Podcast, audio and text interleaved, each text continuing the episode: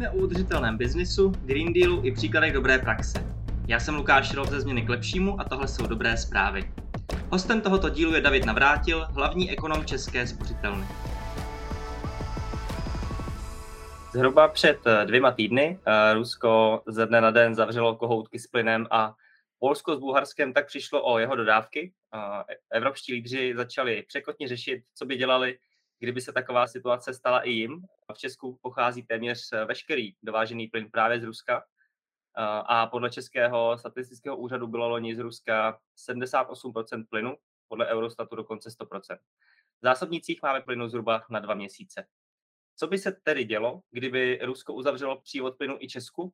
O tom se dnes budeme bavit s Davidem Navrátilem, hlavním ekonomem České spořitelny. Davide, vítejte.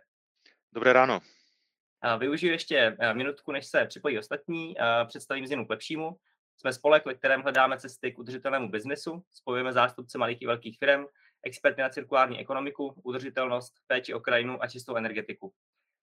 Aktuálně spouštíme za 14 dní ESG Academy pro malé a střední podniky, a zrovna dneska probíhá workshop eh, Green Deal na druhou, ve kterém sestavujeme pozici k zelené transformaci a 16. června ji budeme publikovat na společném eh, eventu s eh, Corporate Leaders Group. Vítám tady znova Davida a připravili jsme si pro vás krátké rozstřelové otázky na tělo. Jeden den v kůži Friedricha Hayeka nebo Johna Keynese? Já bych určitě bral Keynese eh, nejenom protože to byl skvělý ekonom, ale i skvělý obchodní, takže já bych se naučil, jak dělat eh, lépe na burze. A váš nejoblíbenější udržitelný hack? Uh, od té doby, co jsem četl knížku uh, o spánku, tak uh, určitě spánek. A kdybyste mohl ovlivnit podobu bankovek, čí tvář byste přidal? Uh, tam patří Jara Zimmerman, určitě. Uh, akorát neznáme jeho přesnou tvář, ale patří tam Jara Zimmerman. V případě, že tedy Rusko vypne přívod plynu ze dne na den tak, jako se to stalo Polsku a Bulharsku, co by se v Česku dělo? Na jak dlouho má Česko zásoby a jaké by mohly být první kroky vlády? No, já si myslím, že by byla především velká chyba čekat nějaké první kroky vlády až v situaci, když se ten ruský plyn vypne. A myslím si, že a, a jako doufám, že Evropská unie se snaží vlastně společnými silami domluvit se na opatření, které by mohly tuhletu záležitost řešit, protože pro nás by to bylo skutečně obrovský problém, protože dovážíme víceméně většinu plynů z Ruska. Ta vlastně ta část nebo ta statistika, kterou jste uváděl, že ten dovozní náročnost je níž, nižší, tak to je prostě plyn, který tady dovážíme přes Německo, ale je to vlastně ruský plyn. Tak samozřejmě pro Českou republiku by to byl obrovský problém. Nicméně jako společnými silami Evropská unie je schopná vlastně velmi výrazně negativní dopady snížit. Já jenom uvedu jako pár čísel, protože němečtí ekonomové se snažili odhadnout, co by to znamenalo pro Německo, kdyby se Německo ostříhlo od ruského plynu tak ta studie vlastně uvádí, že by německá ekonomika poklesla až o 3%. Je tam důležité to až 3%, až, protože samozřejmě spousta opatření dokáže ty ekonomické dopady výrazně mírnit. Co by to znamenalo pro českou ekonomiku? My zase na základě tzv. input-output tabulek jsme schopni vlastně zjistit, jak moc je vlastně plyn důležitý pro Českou republiku a z něho jednoznačně vychází, že pro nás je to větší problém a vlastně ten dopad eh, by byl dvojnásobný. To jinými slovy, ta česká ekonomika na ruský plyn je dvojnásobně závislá, navíc máme výrazný vysoký podíl průmyslu a navíc těžkého průmyslu, který prostě je energeticky náročný. Takže by ty 3% v Německu znamenaly 6% pro českou ekonomiku. 6% prostě pokles české ekonomiky nebo recese je něco, co je relativně silný, ale samozřejmě ono je potřeba se vždycky něčemu ukotvit. 6% je zhruba to, co jsme zažili v roce 2020, eh, když přišel COVID do České republiky a do Evropské unie. Takže jako není to něco, co bychom neznali, eh, ale samozřejmě eh, upakuji to slovíčko až, protože to dokáže velmi výrazně snížit dopady. Co by se dělo hned ten první den? Nic by se nestalo vlastně, protože máme už léto, kdy spotřeba plynu je výrazně nižší, máme zásobníky částečně naplněný, takže z tohoto důvodu by nenastal žádný okamžitý kolaps, ale samozřejmě ta zima se blíží jako neuvěřitelně a je díky tomu, že potřeba vlastně pracovat na mnoha opatřeních, krátkodobých, střednědobých, dlouhodobých vlastně najednou a koordinovat se nejen v rámci Evropské unie, ale třeba i s Japonskem, klidně si k tomu můžeme dostat, co, tím, co mám tím na mysli, tak vlastně ty, ty vlastně kroky a ta, ta snaha musí být jako enormní. Ale opakuji, v rámci koordinace zemí Evropské unie, a v tom je síla právě Evropské unie, jsme schopni se samozřejmě jako domluvit. Samozřejmě Česku se může trošku vymstit ten postoj, který jsme vůči Evropské unie a sdílení jako některých nákladů v minulosti měli, protože samozřejmě jeden z jako důležitých opatření je, jsou kvóty na plyn a kvóty samozřejmě v České republice jako v těch posledních letech nebo minulých letech jako nebyly úplně populární téma. E, jakou roli tedy e, by v tom hrál e, Green Deal nebo plán Repower EU, který se dneska dokončuje, čím bychom ruský plyn mohli nahradit? Tak je to samozřejmě LNG, ale tam budeme narážet na kapacitu terminálu a vlastně a těch trubek, které vlastně vedou do ostatních zemí Evropské unie. Tam je hlavně důležité, řekněme, kapacitní omezení mezi Španělskem a zbytkem Evropské unie. To je jedna věc. Druhá věc je, Eh, že eh, to LNG eh, není úplné dostatečné množství, ačkoliv samozřejmě Spojené státy nám něco přislíbily, ale tady třeba narážím jako na jednu věc, kterou jako stojí za to jakoby se pokoušet dělat v této krizové situaci, a to je například znovu zapnutí jaderných elektráren a nemluvím, nevíme se jenom o evropských zemích, především Německu, ale třeba i Japonsko. Japonsko by nám dokázalo velmi výrazně pomoci, protože Japonsko má pořád provozu schopné reaktory, které kdyby nahodilo, tak by nám to vlastně vyřešilo 22% poptávky plynu, jo? protože Japonsko místo těch jaderné elektrárny pálí plyn a tenhle ten plyn, kdyby nepálili, tak bychom vlastně mohl, mohl být uvolnět do Evropské unie. Samozřejmě to znamená uzavřít nějakou dohodu s Japonskem, ekonomickou dohodu, že vlastně jako vy nám pomůžete, uh, aspoň částečně, to, to nemusí být jako zapnutí všech těch jaderných elektráren. To samé vlastně v Německu, uh, protože na konci roku by se měly vypnout uh, zbývající reaktory, uh, které samozřejmě uh, budou znamenat uh, dodatečnou poptávku, dodatečnou poptávku po uh, vlastně plynu nebo uhlí. Uh, a opět uh, německá vláda uh, vlastně říká, že uh, ty jaderné elektrárny musí vypnout, protože by musela schválit zákon. Zákon se dá samozřejmě schválit, protože tahle ta vláda má většinu. Nejsou pracovníci, no ty pracovníci jsou v důchodu, takže pokud nabídnou dostatečně jako dobrou ekonomickou motivaci, tak se do té elektrárny vrátí.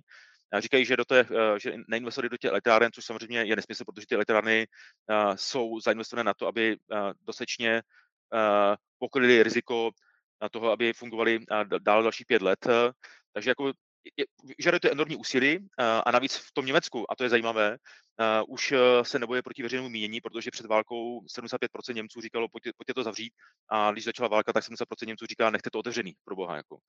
Nicméně se vláda, já bych řekl, že i je, to, je tam takový ten, ten efekt utopených nákladů, jak říkáme my ekonomové, kdy zelení, kteří vlastně řídí ministerstvo průmyslu a ministerstvo životní prostředí, vlastně jako díky tomu, že vynaloží, zasloužil obrovské úsilí na to, aby ty jaderné elektrárny, reaktory zavřely, tak samozřejmě teďka už vlastně vidí ten cíl na dosah a nechtějí se ho úplně, úplně vzdát. LNG, jádro, ale je tam samozřejmě i uhlí, což samozřejmě jako nevypadá úplně ekologicky, nicméně samozřejmě bohužel jako je to věc, kterou nám pomůže minimálně třeba v České republice, Polsku a Německu výrazně pomoci díky uhelným elektrárnám.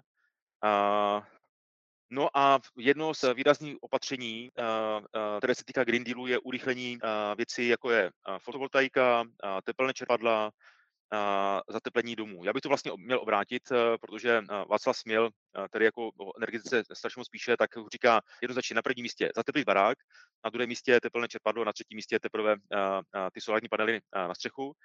My, když jsme si dělali nějaký průzkum v rámci spořitelny, tak eh, nám z toho vyplynulo, že eh, teplné čerpadlo skutečně jako má na, na, na baráku, řekněme, nějaké, nebo domácností, domácností, protože domácnosti samozřejmě topí i dálkovým topením, ale zhruba 4% má teplné čerpadlo, což je samozřejmě jako velmi nízký podíl a řekl bych, že eh, ne úplně dobré výsledky bychom měli u, i u toho uh, zateplení těch domů, uh, kde jsou velké energetické ztráty. Tak a potom jsou úspory, uh, což samozřejmě je velkou nedílnou součástí, protože cena prostě jako vysílá jednoznačný cenový signál. Když roste cena, tak prostě jako lidi mají tendenci eh, snižovat eh, eh, spotřebu. Vidíme to vlastně všude, funguje to, funguje to dokonce i u energií a vlastně ty, jako řekněme, ta si podívám nějakou metastudii nebo jako průměr, průměr za všechny studie, které hodnotí vlastně to, jak poptávka klesá, nárůst cen, tak v případě plynu nárůst cen plynu o 10% snižuje poptávku 1,5%, což jako není málo a, a ten plyn nezdražil o 10%, zdražil řekněme na dvojnásobek, na trojnásobek, čtyřnásobek podle toho, jaký jako bázi vlastně vezmeme, jestli před covidem nebo na, na těch nejnižších úrovních během, během covidu. A a častokrát se v České republice zmiňují eh, termostaty, ale ono to skutečně funguje, jo, protože eh, v české domácnosti zase ten náš průzkum ukazuje, že 41% eh, domácností vytápí doma na 23 až 25 stupňů. Mně to teda přijde jako strašně moc. Se ženou se nezhodneme samozřejmě, ale jako je to hodně a samozřejmě ty data, teda, nebo když se podívám na to, jaké průměrná teplota v České republice, jako venku, průměrná, nakolik vytápíme, tak z toho jednoznačně vyplývá, že snížení o, o jeden stupeň vytápění jako sníží náklady o 5 až 7% což jako není málo, ono je to vlastně jako relativně hodně, takže jako když snížím z těch 25 jako na 22, 23 stupňů, tak jsem na zajímavých jako úsporách úspor energie. No, ale bohužel jako v případě České republiky tohle nebude stačit a dostaneme se do regulačních stupňů, to znamená odpojování uh, průmyslu v těch, řekněme, jako uh, dobách, kdy uh, toho plynu bude skutečně nedostatek nebo bude nedostatek energií. Já se zkusím jenom vrátit ještě k té Evropské unii, protože pro mě to je jako důležitější pohled než jako na Českou republiku, protože, jak říkám, sami to nezvládneme. Bruegel vlastně udělal studii, co by znamenalo vypnutí ruského plynu tahle ta sezona je naprosto v pohodě. To, tu příští sezonu nám bude chybět 400 terawatt hodin, pokud ta zima bude, řekněme, průměrná. Jo? Pokud bude průměrná, tak se můžeme dostat až na 800 terawatt hodin, ale zároveň vlastně ta analýza ukazuje set opatření, které to jsou schopni jako zvládat, kde ne většinu, ale jenom řekněme jako významnou část, ale uh, uh, tvoří právě omezování spotřeby, takové ty uh, regulační stupně, ale je tam spousta opatření, které vlastně na úrovni Evropské unie jsme schopni zvládnout a, a spousta tam ještě není, třeba to Japonsko tam vůbec není, uh, není zohleděné. Takže uh, až 6%, to znamená, jako česká ekonomika by šla do recese, kde, řekněme, těm problémům, které už vidíme teďka, by se přidali ještě další, nejenom že nárůst cen, ale vlastně jakoby fyzický nedostatek plynu, který by způsobil pokles především chemického průmyslu. Dalším významným, řekněme, spotřebitelem je i automobilový sektor, který je u nás jako významný. Tam můžeme trošku, jakoby, nechci říct si, si oddechnout, ale vlastně říct si, ten, ta výroba aut je stejně jako už nízká, tak jediné, co se nestane, že jako vlastně nedajede na ty plné kapacity, a, takže to, nechci říct, že to není taková velká škoda, jako škoda to samozřejmě je, ekonomické, ekonomické náklady to přináší, ale znamená to jakoby uh, nový šok do nějakého jiného sektoru, který se ještě uh, tím jako teďka nepotýká. Pardon. Uh, takže to, to znamená zateplování, snižování výtopné teploty, uh, tepelná čerpadla, úspory v průmyslu. Uh, jak tuto situaci řeší v Polsku a Bulharsku? Uh, tak Polsko má tu výhodu, že má moře a může si uh, vlastně nechat, a podobně jako Bulharsko, uh, uh, prostě při, přivést, uh, ne, nevybude LNG terminály a prostě si může přivést ty uh, plovoucí LNG terminály a tím, tím způsobem to mě, řešit. Samozřejmě musí si zajistit dodávky. Ta situace v Polsku i v Bulharsku je vlastně jako relativně klidná, protože nejsme v topné sezóně. Jo? Takže já si myslím, že z velké části v případě Ruska je to testování jako rozbíjení té jednoty Evropské unie. Je to už vidět teďka na vyjednávání toho dalšího balíčku sankcí, kde jako Maďarsko říká, jako tady jako nepůjdeme to, to, tohleto cestou sankcí na ruský plyn nebo na ruskou ropu, a navzdory tomu, že prostě Evropská unie i České, nabíd, České republice jako nabídla relativně dlouhé přechody období v případě, v případě ropy. Zároveň si musíme jako přiznat, že v tomto případě Rusko tahá za delší část toho provazu, protože Rusko, závislost Ruska na příjmech z plynu není tak významná jako závislost na, na ropě, příjmech z ropy. Ten plyn hraje výrazně menší, menší roli zvlášť situaci, kdy eh, cena ropy narostla. Ano, ta ruská uralská ropa je teďka eh, výrazně levnější, levnější od řekněme 20 dolarů než eh, třeba ropa typu Brent. Nicméně také narostla, takže jako Rusko jenom z ropy má relativně slušné příjmy a je schopno tu ropu uplacírovat někde jinde na světě, v Indii, v Číně, relativně snadno. V případě plynu to snadné není, protože potřebujete ty trubky, ale ten podíl příjmu Ruska z, z plynu není tak zásadní jako v případě, v případě ropy. No ale uh, samozřejmě jako, uh, hm? co, co, co, jako vši, co všichni jako dělají a je to jako správné rozhodnutí, je samozřejmě snažit se načerpat zásobníky, jak to jenom jde. Uh, ty naše zásobníky, uh, když se podíváme, tak pokrývají uh, třetinu spotřeby plynu z roku 2021, což jako je docela významná část. Česká republika patří spíš mezi ty země, které mají vysokou kapacitu zásobníků. Tu situaci komplikuje fakt, že ty zásobníky nevlastní stát, ale vlastně soukromé společnosti jako RVND nebo Moravské naftové doly. Máme jich 8. RV uvažuje, že by mohlo dojít od prodeji státu, ale jako teď to vlastní soukromí vlastníci a samozřejmě tu, ten plyn, který se čerpá do těch zásobníků, nakupují soukromé společnosti. Takže proto je důležité nejenom jako říct těm firmám, musíte mít naplněné zásobníky z 90% nebo z 80%, ale zároveň vydat záruky, což se podařilo, protože samozřejmě ta situace na podzim nebo zimě může být cenově výrazně odlišná. Ty ceny můžou být výrazně nižší a ty firmy by vlastně pokryly, měly obrovské ztráty. Takže ty záruky jako jsou velmi klíčovou rolí, teda umožní, aby ty zásobníky skutečně byly naplněné, ale samozřejmě třetina plynu nebo třetina spotřeby jako neznamená, že jako nebudeme potřebovat jako nějaké zásoby právě ze strany, ze strany Evropské unie v rámci nějakých kvot. Hmm. A, a co byste tedy doporučil, ať už velkým nebo menším firmám? Mají šetřit nebo investovat do udržitelných technologií? No tak samozřejmě uh, z, z pozice jako ekonoma, jako se to snadno vždycky říká, uh, protože ekonom řekne, tak začněte jako šetřit, že jo, a, a začněte investovat do snížení energetické náročnosti, no a tak to jako, jako neuděláte jako během půl roku, je to, jako, je to strašně, jako, je to, je to peklo pro ty firmy. Uh, uh, samozřejmě je tady obrovské riziko, že spousta firm skončí, zvlášť takové ty firmy, které spotřebují obrovské množství plynu. A když vypnou ten provoz, tak vlastně přijdou nebo ztratí tu, tu, to fyzické vybavení, typicky sklárny například, že ty pece, jako, když vypnete, tak jsou vlastně zničený. Takže je to obrovský problém a o to víc vlastně musí se hrát roli ty subjekty, které tu spotřebu můžou snižovat. To jsou domácnosti, že teďka ministerstvo průmyslu, průmyslu oznámilo zavedení takzvaného úsporného tarifu, který by vlastně znamenal jako snížení nebo garantování ceny pro domácnosti což zní jako velmi špatný nápad na první dobrou, protože samozřejmě, když já jako snížím cenu, tak tím zvyšují to množství, které ty lidi budou chtít spotřebovávat, respektive ty úspory jako nebudou. Ale je vidět, že na tu ministerstvu průmyslu si tohle to velmi dobře uvědomí a že Pepa Sikela je prostě ekonom, který jako chápe ty, řekněme, ty, ty, ty, to, to motivační schéma a tahle ta zaručená cena by byla jenom do nějaké maximální kapacity. Jo? V případě domácností, které eh, nevytápí elektřinou, tak by eh, to vlastně pokrývalo spotřebu dvou eh, megawatt hodin. Já, když jsem se díval jako na svoji fakturu, aby jako měl nějaké porovnání a my topíme elektřinu teplým čerpadlem, tak naše spotřeba domů je 13 MWh. Jo. Takže jako je tam vidět, že, že to vlastně pokrývá skutečně jenom malou část a, a pořád by ty domácnosti uh, uh, vlastně čelili velkým finančním problémům a museli by spořit a vlastně jako snižovat, snižovat ty úspory a byli by motivovány investovat. To může zateplit, uh, koupit si teplné čerpadlo, pokud se na něho ještě letos dostane a, podob, a stejně se solárními panely, který je taky prostě nedostatek, tak uh, bych doporučil, ať to udělá. Je tady spousta domácností uh, střední příjmu, které vlastně získali úspory během covidu, kdy velkou část toho spotřebního koše nemohli nakupovat, takže měli, měli zvýšené úspory.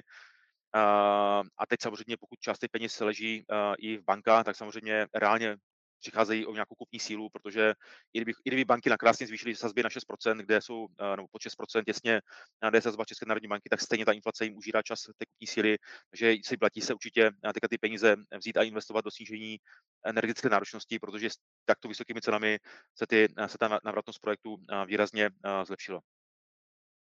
No a u těch firm ještě, jako, když ještě doplním, tak co je super, je, že i MPO připravuje vlastně balík pro podporu energetických úspor, na kterou by mělo být vyčleněno nějakých 10 miliard.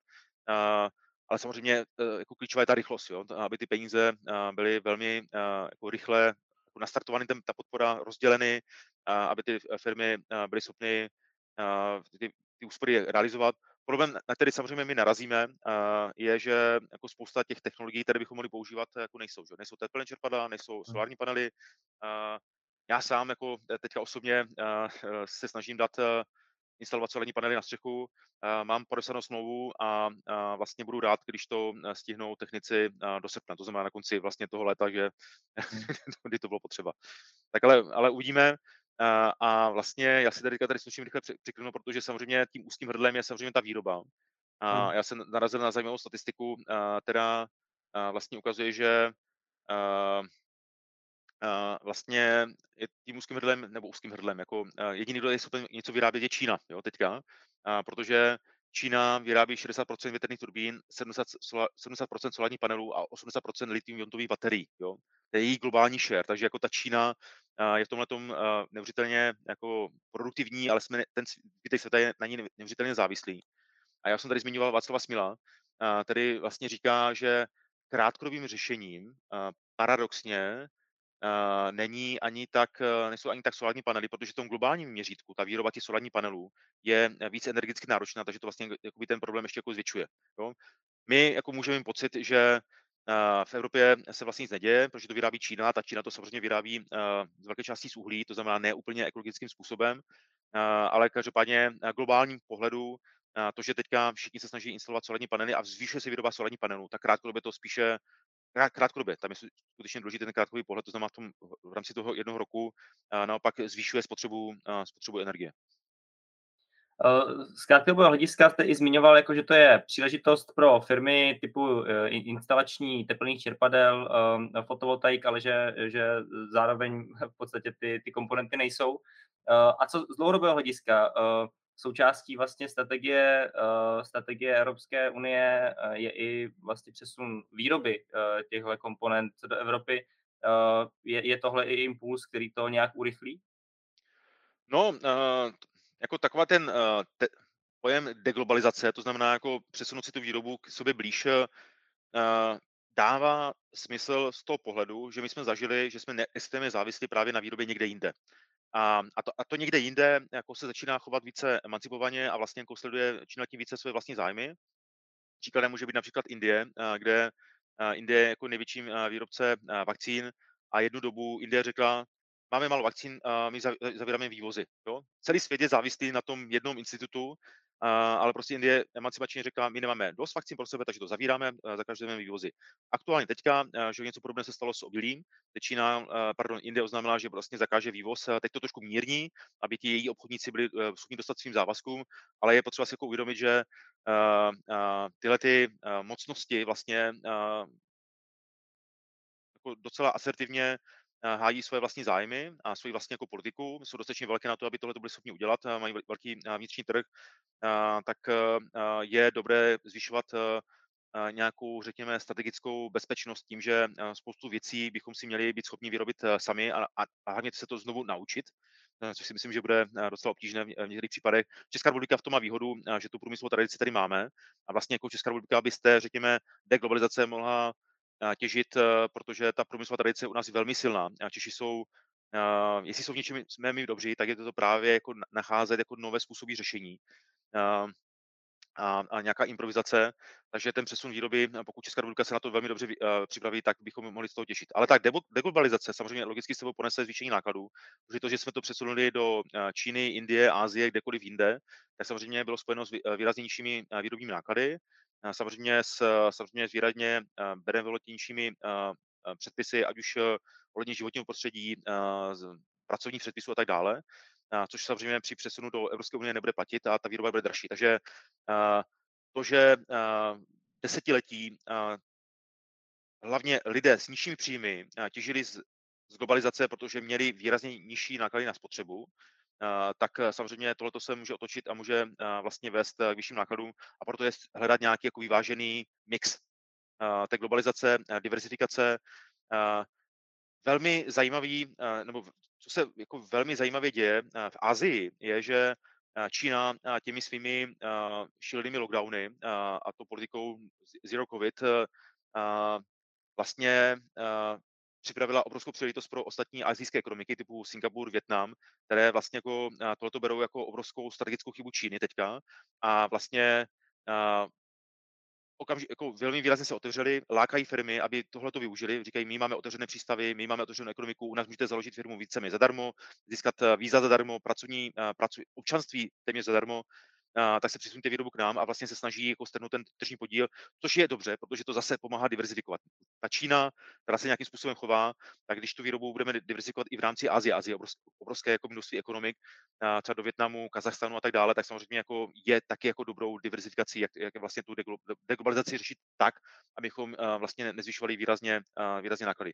Ale, to, ale ten přesun té výroby do, do, do, do, do lokálna dává smysl a je potřeba se připravit na to, že bude dražší a o to víc samozřejmě potom dává i smysl se bavit e, o e, nějakých jako stabilnějších zdrojích energie, jako je třeba jaderná, jaderná energie, která samozřejmě dlouh, běh na velmi dlouhou trať. Nicméně, řekněme, ty inovace jako dokážou přinést nebo my, my, my, prostě to jádro budeme potřebovat. My se bez, něm, bez toho neobejdeme a jenom jako jedno číslo, které si myslím, že je potřeba mít na paměti, že v Evropě žije 7% světové populace, ale spotřebává 17% světové energie, což jako ještě nemusím problém, ale my 65% té energie, kterou spotřebujeme, dovážíme. A to je obrovské bezpečnostní geopolitické riziko, které samozřejmě vidíme, že se nám jako vymstí. A to se nebavíme pouze o Rusku, to se taky můžeme bavit o Saudské Arábie, a, hmm. a vlastně jako dalších zemích, na kterých my jsme velmi výrazně energicky, a nejenom energicky, ale surovinově velmi závislí ať už eh, z hlediska deglobalizace nebo řešení uh, aktuální hrozby zavření ruského plynu, jakou roli v tom uh, hraje ať už teda Evropská centrální banka z hlediska, z hlediska podpory investic, nebo Česká národní banka. Vy jste zmínil i, i její vliv tady na české prostředí. Máme nového guvernéra Aleše Michla. Očekáváte od něj nějaké kroky? Tak Aleš Michal říká, že nic nebude dělat, že jo? takže skoro by se dalo říct, že na kroky nemusíme očekávat, eh, že na tom dalším zasedání bude hlasovat pro stabilitu, hmm. což jako vypadá šíleně, protože samozřejmě takhle se jako eh, centrální banka nemůže chovat a myslím si, že pokud si přečtete včerejší rozhovor s Tomášem Hlubem v hospodářských novinách, tak tam je jako vidět jako velká míra, řekněme, deprese a špatné, jako špatného porozumění v rámci této instituce protože Tomáš Holub říká jednoznačně, že jako Aleš Holub jakožto nový guvernér dostal žlutou kartu od finanční trhu a že vlastně jako je naprosto ojedinělé, aby v reakci na jmenování nového, nového, guvernéru, nového guvernéra centrální banka byla nucená začít intervenovat ve prospěch své vlastní měny, protože ta měna oslabuje. Jo? To je jako samozřejmě obrovská panika. A Aleš Michal samozřejmě, jako neříkám, že uh, jako patřil u odborné veřejnosti jako mezi nejlepší kandidáty, ale samozřejmě jako je potřeba vysílat nějaké signály, protože stejně tak jako nepatřil Jiří Rustok mezi ty nejlepší kandidáty, ale dokázal tu roli svoji zvládnout a vlastně jako je potřeba vysílat signály, že tady centrální banka bude bránit bujení nějakých dlouhodobých inflačních tlaků. Samozřejmě, když se bavíme o nějaké to, co vlastně firmy můžou dělat, se pro investovat, tak to naráží trošku na vyšší úrokový sazeb, a, protože samozřejmě sazby, repo sazba téměř na 6%, ona se asi dostane dokonce na 6% a, na začátku léta, protože centrální banka má ještě jedno, prostě pro jedno zvýšení sazeb, než se obmění, začne obměňovat ta bankovní rada a my nevíme, kdo těch potenciálně až pět nových členů bankovní rady té sedmičky vlastně bude na začátku příštího roku, tak a, je to nemilé, ale já bych řekl, že náš hlavní problém není ani tak jako financování, protože pořád jako se můžeme třeba firmy, které mají navíc eh, příjmy v eurech nebo v dolarech, učit si eh, za nižší sazby například v těch eurech, tak eh, u nás je problém spíše nějaká strategie a vize. V tomto Česká republika je jako extrémně špatná. Jako když se dokonce podíváte na nějaké hodnocení, tak Česká republika je v tomto na 140. místě. Jak lidé hodnotí, že máme nějakou strategii a vizi a s tím souvisí vlastně schopnost tvorby projektů, protože my jsme to narazili, když byl COVID a začal se zpracovávat Národní plán obnovy a odolnosti, kdy jsme si vlastně bavili s kolegy z Německa, které radili německé vládě, jak vlastně postupují. A my jsme se ptali tak trošku jako naivně, jak vlastně jako hledáte ty projekty. A ti Němci jako říkali, no, jako, oni to nechápali, jako, jak, jak to myslíte, teď máme jako nějakou strategii, uh, víme, co chceme dělat, ty projekty jsou jako nějak dlouhodobě připravovány a jediné, co děláme, že ty projekty, které měly být realizovány v roce 2025, tak vlastně jako posuneme do roku 2024 nebo 2023 to je vlastně jediné, co jako děláme, jako, tak jako, na co se vlastně ptáte, jo. To je, to, to je podobné s těmi terminály LNG. Oni ten projekt na ten LNG mají zpracovaný. Oni nezačínají od nuly, kde ta nula by znamenala další jako roky spoždění. Takže uh, problém u nás je, že my ty projekty nemáme. My sice, uh, když uh, premiér Babiš dělal takový ten národní investiční plán a to byl takový, jako řekněme, seznam jako snů a to nebyl žádný projekt, protože ten projekt je potřeba připravit, jako mít jakoby, uh, připravené nejenom, že chci něco postavit a jak to budu provozovat uh, a tak dále, a tohle to vlastně u nás trvá roky a tohle ten stát dlouhodobě neumí. To není jenom Babišova vláda, dlouhodobě my narážíme na to, že stát není schopen dlouhodobě připravovat projekty už do zásoby na to, abychom je byli schopni realizovat. Takže to je, řekněme, jako další věc, která pokud by se dokázala postupně měnit, velmi výrazně pomohla. A vlastně, že jo, banky se dohodli s vládou, tou minulou vládou, že vznikne Národní rozvojový fond, který vlastně jako by měl jinak jako pomoci s nějakou ekvitou na to, aby mohly vznikat projekty v nějaké infrastruktuře, ne, nejen dopravní, ale vlastně i sociální, školské, zdravotnické a tak dále. Ale tím, jako řekněme, tím hlavním benefitem je, že my ty projekty umíme dělat, jo, jako a hmm. pomoci té vládě jako ty projekty jako začít připravovat, aby to skutečně se velmi výrazně zrychlilo. Takže to bych řekl, že jedno výrazně užší místo, než to, že jsou sazby na nějaké vyšší úrovni, protože to se dá vždycky i dohodnout jinak přes nějaké financování, přes EIB pro nějaké zvýhodnění úrokové sazby. A potom je to vlastně uvědomění si firem, že ten biznis té České republiky je v tomto velmi, řekněme, nekonkurenceschopný a že potřebujeme začít velmi výrazně měnit strukturu české ekonomiky, protože česká ekonomika je na prvních místech, nebo na, no, ano, na prvních místech na světě, co se týká míry diversifikace, ale co se týká přidané hodnoty, kterou my jsme schopni z toho jako eh, vyprodukovat, tak naopak třeba Evropské unie patříme, eh, myslím, že mezi tři nejhorší země. Jo? A, což jako ukazuje zase takovou trošku jako schizofrenní ekonomiku. Jedne, v některé, některé věci jsme obrovsky silní, ale to, co, co, co, to, to, co z toho máme, eh, jsme velmi slabí. A, co, my furt sníme o tom, že doženeme německé mzdy. Kdybychom je dohnali, tak samozřejmě zvládáme i energetické věci výrazně lépe než, než teďka ale právě nám chybí ten, ta, vlastně to, že jsme ta levná ekonomika, nám to brání. My se, co se, co se týká úrovně produkce, jsme už na úrovni Německa, ale přidanou hodnotu, kterou jsme schopni z toho vytěžit, jsme o nějakých už 20% pod a další 10% bodů jsme po, uh, níž pod Německem díky tomu, že jsme velmi výrazně vlastnění zahraničními firmami, které samozřejmě odsud odvádějí jako dividendy a ty, ty dividendy nezůstanou jako důchod v té české ekonomice. Takže my potřebujeme budovat českou značku, která bude mít nejenom české ambice, ale i globální ambice na to, aby vlastně ty dividendy se vlastně otočily. My už před covidem tady přitekalo 100 miliard, 100 miliard korun ve formě dividend do České republiky. Jo? To je obrovská částka a hmm. tohle to potřebujeme posilovat. Zároveň měnit vlastně tu přidanou hodnotu, protože česká ekonomika investuje velmi výrazně. Vlastně podíl eh, investic na HDP je čtvrtina, to je obrovské číslo, a vlastně to není vidět, protože eh, co se týká míry robotizace průmyslu, jsme na, na průměru. No, protože české firmy dlouhodobě spolehly na to, že eh, česká pracovní síla bude levná a dostupná. Jsme na průměru, e-government patří mezi nej, jeden z nejhorších, jsme na úrovni Běloruska mimochodem, což jako není úplně hmm. dobrá vizitka. Uh, naopak e-commerce máme třetí nejlepší v Evropě, to znamená to ičko, jako my umíme, ale stát ho neumí a ten biznis ho umí. Což je jako dobrá zpráva je v tom, že ten biznis dokáže uh, tomu státu pomoci. Uh, nám stačí vlastně v velké části, aby nám stát otevřel data a my bychom byli schopni jako mu pomáhat. Uvedu jeden konkrétní příklad. Příspěvek na bydlení, který by velmi výrazně pomohl domácnostem, které jsou zasažení těmi vysokými cenami energií, tak by ho, na něho má nárok zhruba 20%, ono se postupně zvyšuje už na 25% domácností, ale pobíhal nějakých 5% domácností. A ten rozdíl je především v tom, že ty lidi neví, neumí, je to složité, je to extrémně složité. Pro mě to bylo složité se vyznat těch příloha. A pak je tam takový ten, takový ten punt z toho, že já když si požádám o příspěvek na bydlení, tak mám pocit, že jsem trošku jako sociální případ. No to není pravda, to je jako pojištění. Když mám pojištěný barák, vyhoří mi, tak jdu do pojišťovny pro pojistku, že jo. Neříkám si, to přece jako tomu státu nemůžu dělat, protože jsem bych byl sociální případ. A spořitelná se snaží tenhle ten proces digitalizovat, tak aby vlastně jako posílat těm našim klientům jako možnost tohle udělat jakoby s poradcem, a vlastně jako online, aby na, na, na ty příspěvky na bydlení skutečně dosáhly ty domácnosti, které na ně mají nárok a vlastně velmi výrazně by jim to pomohlo zlepšit finanční situaci. Další hmm. problém je, že vzdělávání. U nás se mluví a firmy, některé firmy a někteří představitelé různých asociací to říkají, že u nás máme inflaci vzdělávání, inflaci vysokoškoláků, není to pravda. A když se podívám na podíl mezi mladými do 35 let, eh, kolik máme vysokoškoláků, tak jsme na 22. místě v rámci Evropské unie. Tady není žádná inflace. Naopak to vzdělávání potřebujeme podporovat a nejenom samozřejmě na té vysoké škole, ale i na střední a základní škole, protože u nás je obrovská nerovnost ve vzdělávání.